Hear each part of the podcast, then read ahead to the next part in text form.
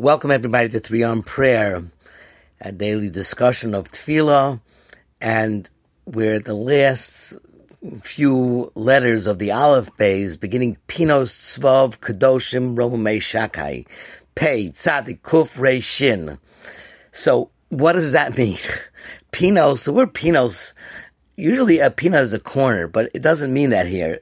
Pinos, uh, the Mepharshim commentators explain there's a pasuk in Shoftim Perek Chav Pasuk Beis Pinos Kol Ha'am, referring to the Targum is Reshe Kolama, the the heads of the nation. Pinos Svav means the heads of his host. Who are the heads of his host? So it simply means the greatest of the angels.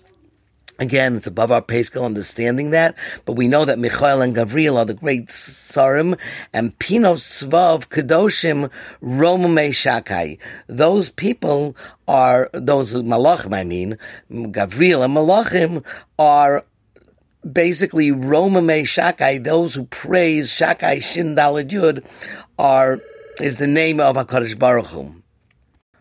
Again, the commentators explain that many of the angels do their job and they're gone, but Michael and Gabriel are there forever.